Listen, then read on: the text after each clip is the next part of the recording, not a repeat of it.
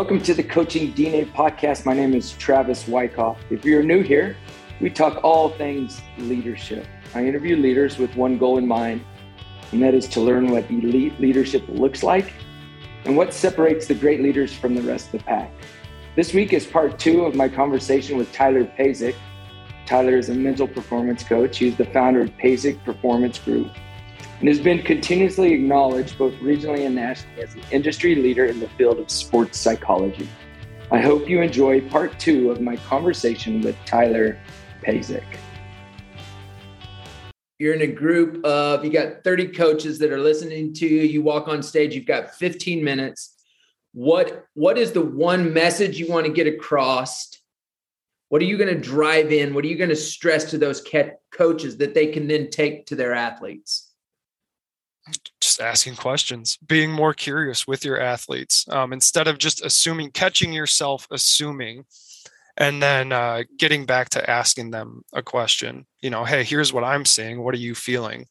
You know, here's what I think you need to do. What like, what comes to mind when I say this? You know, or oh man, that was awesome that uh, things just stacked up perfectly for you right there. Like, what was going on for you mentally? What were you thinking? What were you feeling? What were you visualizing?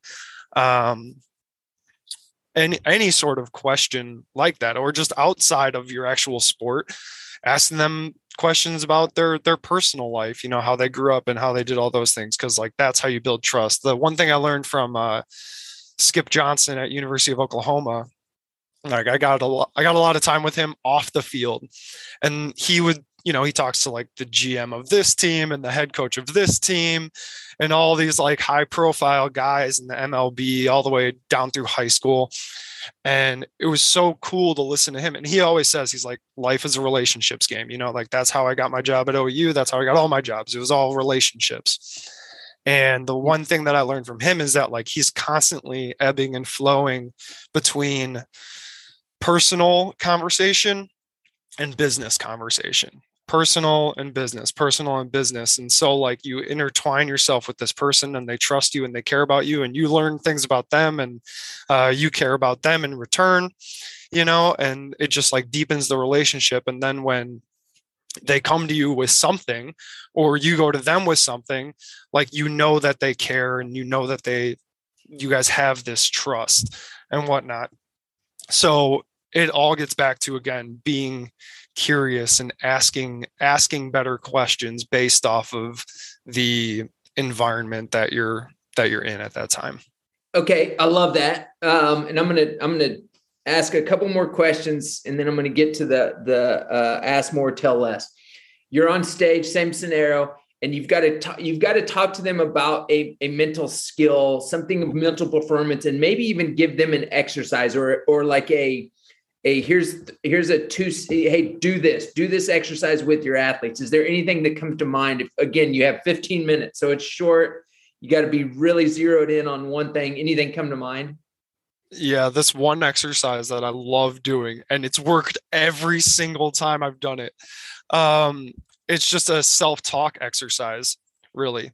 So you're just so you go in and you basically say okay what what's like your what's your mental cue right now? What's the one thing that you're focused on um, to be successful in this next thing whatever they say. So maybe they say oh i'm focused on being balanced. Maybe it's i'm just focused on keeping my hands inside the ball. Then as the coach you say okay like i'm going to be your thoughts on this round. And you basically just be their thoughts. So like when if they're talking about hitting a barrel it's like okay barrel barrel barrel big barrel catch a barrel right here you know a strong barrel see that see that ball driving off the driving off the barrel right up the middle you know or into the opposite center gap or whatever it might be. And you're just talking to them and they'll see that like they start to get more of the results that they want. Hmm. um, so for instance i was working with a basketball player and his thing he was like three for 20 shooting these shooting these threes and he's a professional basketball player, 28 years old, and uh, he made three out of 20. He was in a bad place, or not a good place. And um, I go up to him and I'm like, okay, like, what are you focused on right now? He's like, trying to make it in. And I was like, all right, well, like when things are going really well, what do you like to focus on? He's like, well, when things are going really well, all I like to focus on is getting it up and getting it off, getting it up and getting it out. I'm like, okay, get it up, get it out. And so I'm like, I'll be your thoughts on this next one, you know? And so he starts getting the ball passed to him. And I'm just like, get it up, get it out, get it up, get it out, get it up, get it out. That's all I said over and over and over and over and over again.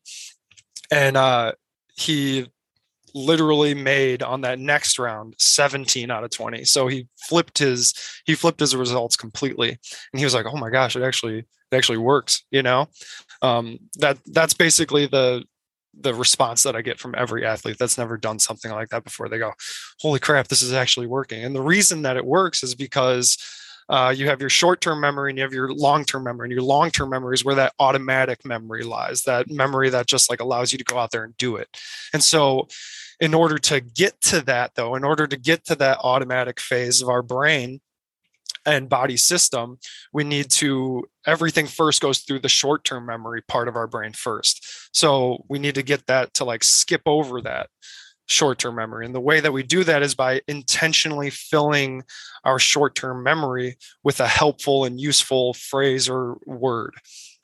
Uh, so for him it was up and out get it up and out, up and out, up and out, up and out. You know, another basketball player that I worked with, um, it was his like set my feet, set my feet, set my feet, set my feet. And so that one was pretty cool because we did that in practice. And then he had a game the next day, this this set my feet athlete, and he missed his first three shots.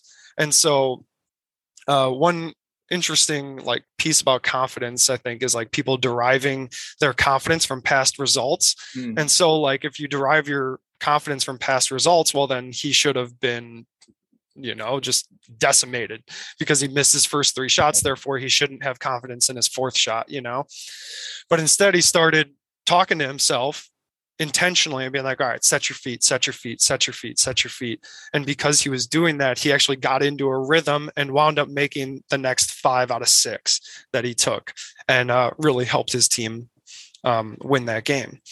So that one was pretty cool.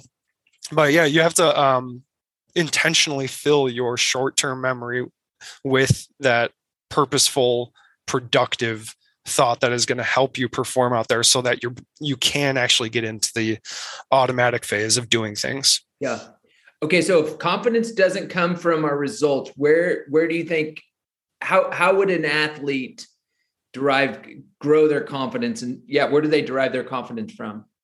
Uh i would say that in the moment like when they're out there actually competing um the place that you build your confidence from is literally what you're saying to yourself in that moment. Um, because we speak in words, but our brain thinks in images, and our images get transferred through the emotional side of our brain into our body as feelings.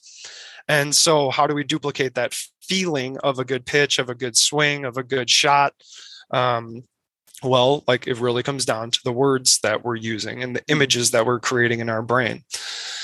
So, um, with that, yeah, I would say it's in the moment, understanding, having that self awareness again of like, am I thinking productive thoughts right here or not productive thoughts, you know, unproductive thoughts? Yeah. And yeah. um, so that's where I would say confidence comes from on a moment to moment basis, literally what you're thinking to yourself. And how much do you uh, talk to athletes about visualization? Um, I actually don't talk a whole bunch about visualization. I would say that if we, I don't like necessarily go out there and be like, you need to visualize this, right? Or like go through mental imagery. Um, I don't necessarily talk about that. I'd talk more about like putting words to those pictures inside of your brain. Or like if they're describing a feeling then i'm like okay like let's put words to this feeling. Somebody that tells me that they're a feel athlete quote unquote um, or like oh it's really just a feel thing for me. What i what i think in my head and sometimes tell them if i have a relationship with them is like okay well what a feel athlete is telling me is that they just don't have the self-awareness around what that feel means. Because yeah. if and that they probably can't consistently get back to that feel. Like the high level athletes that I've talked to, when they describe a feel, it's incredible the depth that they go into. or, or the ones that are high level that are consistent consistently high level um, or like are really like tapping out their potential you know like they're really good at getting in and telling me exactly what that feel is like whereas the more inconsistent ones they show up one day and they have the feel and maybe they're able to keep it for a couple weeks you know or months but then eventually that feel goes away and they they tank yeah. And so because they don't have that awareness around what words they're using to describe that feel, it's harder for them to consistently get back there. Yeah, that's really fascinating. Um, so would you say that if somebody is visualizing as long as they're using words to see let's just use the the the, the shooter that um that i forget had a base or balance uh, set your feet. Set your feet there you go. Um as he's visualizing it do you think that helps to visualize it and also see and actually say in your mind set your feet and then as he as he sees it? Yeah i'm curious because uh, i think there's a lot of people that will talk and you mentioned it words i can't remember exactly how you you you phrased it we, we speak with words and they create images in our brain and those images get transferred into our body as physical feelings. There you go which made me think visualization. So um do you think it's beneficial to visualize as you're in, in, in, using those words like literally either in your in, in your brain in your internal voice or maybe even out loud yeah i i mean out loud self-talk i love out loud self-talk i'll actually okay. ask athletes to to talk out loud while they're doing things because it's really hard to get overwhelmed while talking out loud Mm. Um, because like it's really hard to think about a whole lot of things other than what you're saying at that exact moment. Um, so I think out loud self talk is one of the quickest and most effective ways to get out of that like anxious fight or flight, overwhelmed feeling where you feel like you're just like thinking about everything and um, get back to your ideal performance state because you'll almost you'll talk yourself into it or when you're talking out loud you'll notice what words you're using and then you're like oh like obviously that's not helping. I'm focused on uh, how this ump is screwing me or i'm focused on this other person you know instead of focusing on what i need to do to be successful right now. Yeah. It's really good um, is there any I'm trying to think of the, the right way to ask this question are are there any like just commonly held beliefs in the mental skills side of things that you're just like, man, I disagree. I know it is kind of quote unquote, you know, common knowledge or people believe it, but I disagree with it. Is there anything that floats out in the, the mental performance space that you, yeah, you just disagree with? Um, that's a good question. The maybe it's not mental performance per se. I mean, I would I would group it into mental performance, but like using superlatives when coaching um, or using superlatives when you're speaking with somebody i just don't agree with superlatives at all like saying never and always are or like um every time right? Like using words like that can be incredibly destructive to an athlete's um like self image and not only that but to the coach's self image too like if they're using words like that like oh every time i get into this situation i do this. It's like okay well is that true? You know? Yeah. Probably not. Mm-hmm. um especially when we get into like a tough or honest conversation with somebody whether that's again an athlete or maybe it's a significant other. I mean maybe maybe you notice this in your own life but i know that like um, when I'm in a when I have an honest conversation with like my brother, for instance, and I say, every time that you do this, like, or like you do this all the time, you know, uh, it like instantly the first thing they say, first of all, they get defensive because it, that's pretty judgmental to say that they do that every time. And then the first thing they do is they rebut against it. They say like, not every time, you know, it's not always, it's mm. not never, you know. So um, those those sort of words I really don't agree with. The the only time that I can see them working is when you tell yourself things like um, oh I always make my next shot.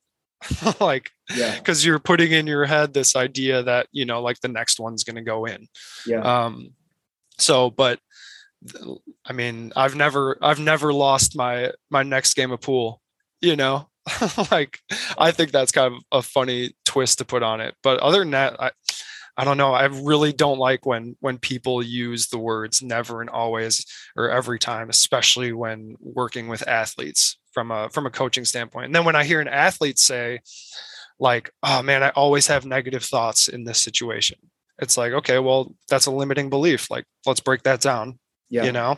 Like it can't be every time. There has to be one time. And if they can't think about one time at that moment then over the next three weeks like that's our job. Okay like over the next three weeks our our job is to find one moment in time when you didn't think the way that you think you always think Sure. so yeah, the superlatives, uh, those piss me off. Yeah. I would say, or they get me. They. It's not like being, you know, the difference between like being angry at someone and being angry for someone. You know, like they just they get me like agitated for like the person's future self Yeah. Um if that makes sense Yeah, about seven years ago, uh, maybe longer, I uh, came across a document called Communication Jammers. And one of the things that they said would jam up communication is the using the always or never. And it's it's really interesting in my in my household. I um, so I shared this with the family, and then as you know, as my son, um, either both sons or my daughter use the word never or always, always correct them. Well, invariably, as we all know how parenting goes, I say that you always this or you never put load your dishes, and my my kids will be quick to correct me like never, like never, and I'm like, well, most of the time, you know. So it's kind of been it's it's been good, but the tables have been turned on me multiple times. But to your point, man it is it is an interesting when you think about it what you're trying to do is kind of back somebody into a corner. What you're trying to do is almost gain leverage on them. And so the word never or always just puts them in a tough situation. And then when i mean in a marriage it's not good. And then i could totally see if you're in a coach athlete relationship what that does to an athlete. Yeah it destroys trust. Like Yeah. it destroys the relationship yep. you know and i mean at some level there's that same like in you brought up marriage you know like in a marriage you need to have trust right in a coaching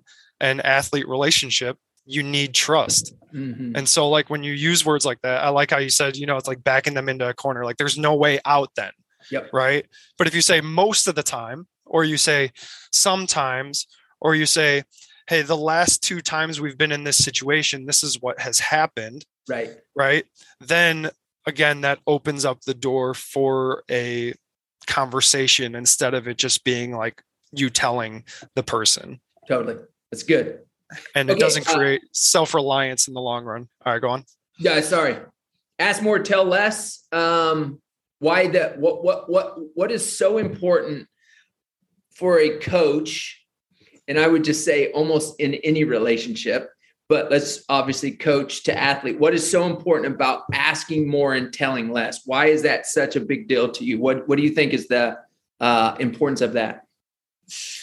Well, there are a couple of things that come to mind, but the first one is trust. Like at the end of the day, it's all about building trust. You can't get the results that you want unless your team trusts each other.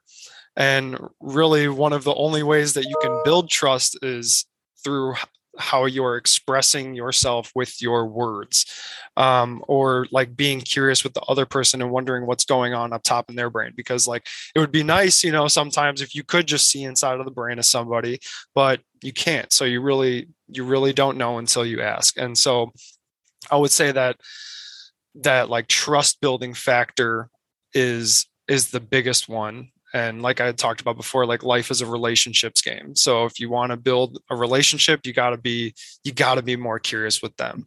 You can't just tell them all the time about you. You have to ask questions about them. Yeah. um you know one thing one like reminder i have set for myself when i go and like i work with my professional clients is like say i'll fly into their um to their home airport. Well i have a reminder on my phone set up so that when i get into that area of the airport the reminder goes off on my phone and it says tbt talk about them. You know just like a reminder because like how else am i supposed to build that relationship if i don't ever know like who they are?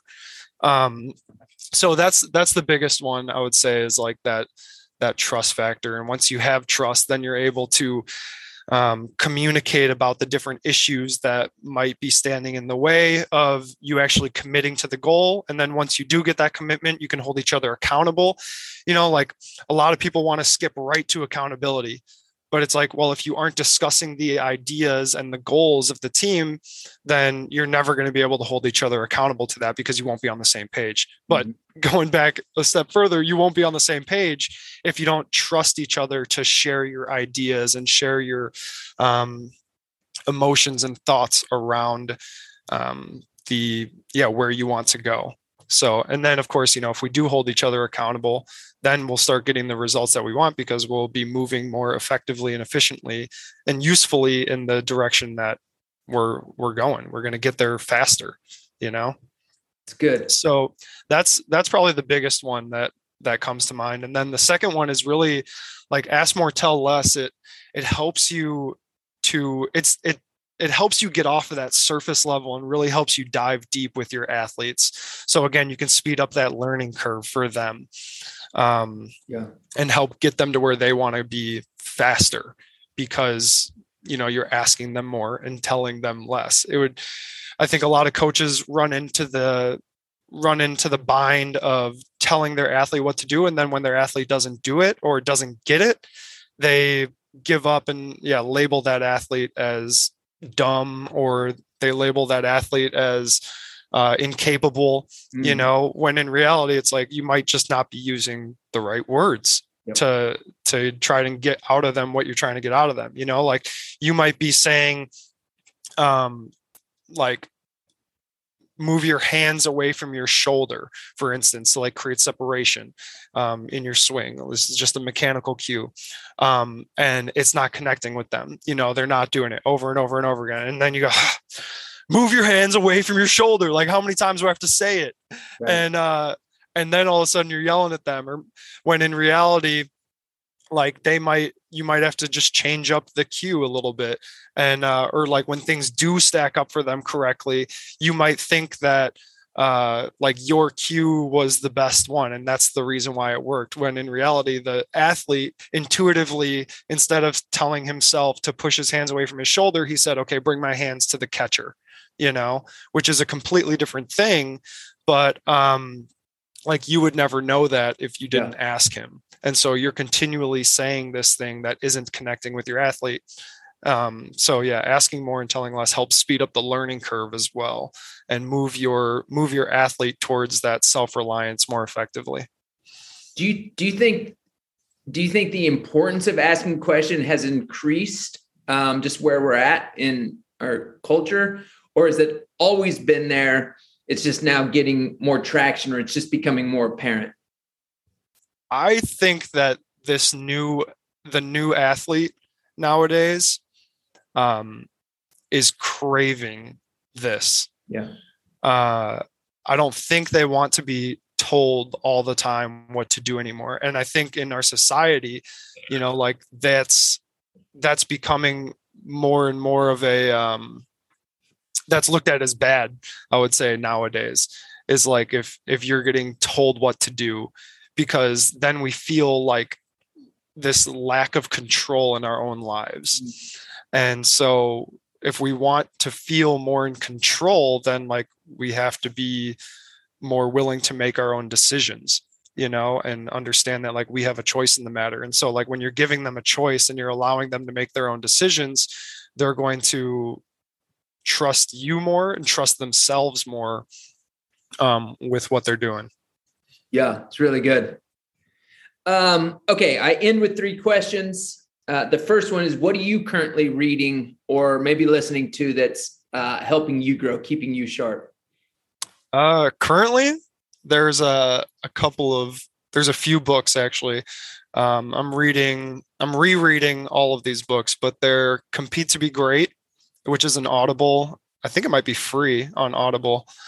Uh, don't quote me on that, but I think it's free. So Compete to Be Great. And then I'm reading Let Your Mind Run by Deena Kastor, which she's the female American record holder in the marathon. It's one of my like favorite books. I've read this book probably like five times, at least five times. Um, and then the third book is Captain's Class by Sam Walker. Yep. So I'm re- rereading this one as well right now. Uh, those are, but those are the three, three books that I'm currently reading. Okay, there's a coach out there, and um, they've got they can read one book the rest of their life, and it's got to be about mental performance. One book, the best book you've ever read, the most impactful book you've ever read. What would you um, what would you tell them to read? Oh my gosh, that's tough. Um, so the book that inspired me to write Ask More, Tell Less for Coaches is Ask More, Tell Less, the practical guide to creating self reliant children. Mm-hmm. And I mean, that book literally changed my life and how I see the world. And not only that, but every person that I have recommended it to, it's also changed the way that they interact in their relationships. And like I said, like we can't live outside of a relationship. There's no there's no life that doesn't involve any sort of relationship. And um, that's not just human to human relationships, but that's like, you know, like you have a relationship with your environment around you as well. And so like it just makes you see the world a little differently and gives you strategies for actually um, building those relationships in a in a helpful and productive way. So I don't know, it'd either be I don't want to sound at the risk of sounding um, arrogant or um, egotistical, uh, probably either that original book, Ask More, Tell Less, or um, the book that I rewrote with Greg Warburton, the co-author. Yeah. Um, Ask More, Tell Less for coaches, because all of that will carry over into um, your coaching and into your personal life. Like, so I guess like any relationships book that gives you like tangible strategies and gives you the how to, not just like this overall theory or, you know, umbrella sort of stuff. I think those would really help. It's good. By the way, I'm looking up a book I read about five years ago by Michael Bungay Stanier that is um, The Coaching Habit Say Less, Ask More, and Change the Way You Lead Forever. Michael mm-hmm. Bungay Stanier. Uh, phenomenal. Yeah. I read it maybe in 2016 i think is when i read it and it's very very much in line with what you're what you're talking about so mm-hmm. um, i think i've read that one as well uh, a while ago. I can't really remember but i think our were there a lot of like okay here's here's like some practical strategies that you can use to actually ask more and tell less. Um, i think that's one thing that like makes our book a little different is that like you know we give you sentence structures like when you do abc i start to get the idea that you know yeah. you are doing this you know? Or um we like another one would be like how much longer do you plan on dot dot dot? So like say they say something like oh man i'm so dumb. Oh man i'm so stupid. Or like oh man i can never like do this you know? Uh, you might just say to them like, "Oh, how much longer do you plan on believing that?" Or how much longer do you plan on not helping the team clean up after practice? Yeah. Um, how much longer do you plan on calling yourself dumb? Does calling yourself dumb work for you or work against you? You know, so like that's one thing we do in the book is actually like give specific things you can say and build off of. So we give you like a solid base to work from. Um, but yeah, yeah, love it. Okay, uh, second question. What advice would you give a young person? They are just getting done with their playing days and they are totally into the mental skills, the mental performance world. They love it. What advice would you give a young person just getting in your field? Hmm. Uh, make sure that it is something that you're actually really passionate about because uh, at this time in the field there's not a whole bunch of like it's not like becoming a lawyer you know you go to school to become a lawyer and then you join a firm uh, and then you like start doing lawyer stuff you right. know like but with mental performance it's not like that there's not a whole a whole bunch of jobs outside of the military and the mlb that you can just like go and and join it's it's really self-driven and mm-hmm. um there really has to be some sort of passion behind it and then like understanding your end goal. Like what is your end goal? Do you want to work with teams? Do you want to work with individuals? Do you want to work with colleges? Do you want to um, do you want to teach sports psychology um, or something like that? Like so what is the end goal for you? And then from that end goal you can really create this path for yourself. You know if like you want to work one-on-one uh, with athletes at a high level, then it's like, well, you probably instead of just getting a certification, you probably need to go back to school and get a degree in like mental health counseling. Yeah. You know, or if you just want to work with if you just want to get up on stage and and teach you know talk for 45 minutes and be more like a, a motivational speaker that goes in well then yeah you could just get cert you don't even need to get certified you just need to like get a marketing certification you know um so it really depends on your end goal. I, would ask that would be the that would be my advice. Like what is your end goal? And then work from there. What do you see yourself doing inside of mental performance? It's good. It's really good. And the last question i end with this. Uh, who would you like to hear on this podcast? Share their journey um, their background. Um, yeah. Who would you like to hear? Um i would say probably actually from like the athlete's perspective of how mental skills has helped them better themselves and their team and their their coaches as well. Like there's yeah. this guy P- Patrick Holbrook who um, runs at St. Louis University and like we've been working together for probably like 5 or 6 years now and like he basically is the coach of his team. And in in the book captain's class sam walker talks about how like it's you know it's not the head coach and it's not the team that makes the team great. It's like there's there's one person that is like that that glue guy or that captain on the team that is basically the coach out there on the field. And and they're the ones that like shift the culture and help these teams win over over the long run. And so uh like Patrick is one of those guys at St. Louis. You know, when he went there, they were not good, and now they're good. Hmm. And uh, so, and he went from literally being the last person to cross the line. He, he runs cross country and uh, you know long distance events. He went from being the last person to cross the line to being like the first person and breaking the school record in the steeplechase. Yeah. So, um, and he's got really interesting perspective on uh, on how to deal with coaches, how to deal with athletes, how to deal with um, you know the student athlete life in general. Really I think he I think he'd be he'd be pretty interesting. Yeah, and like because like team athletes, you know, like we can talk to coaches and stuff like that, but like the athletes having them take ownership of their lives, like that's what gets me excited about mental performance too. Like that self-awareness. Once you become self-aware and understand that you're in control of your thoughts like your thoughts aren't in control of you you're in control of your emotions your emotions aren't in control of you um then like that's where that like self-reliance truly comes from yeah. and autonomy and ownership of your life.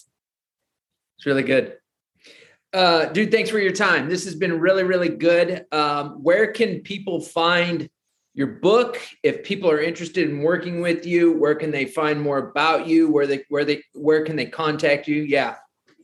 Uh, so the book's on amazon. Uh, ask more tell less for coaches. If you type that in should pop up. And then instagram Pazek performance group and email tyler at Pazek performance group. Um, and then if you want to yeah reach out about working one-on-one or the teams want to work with me or you want to bring me in to talk to your team, uh, just hitting me up 847-922-1371 or going on to my website, pazekperformancegroup.com and filling out that contact form. Love it. Love it. Tyler, great stuff, man. Good to see you again this morning. And uh, yeah, again, thanks for your time. I see you as well. See you, Travis.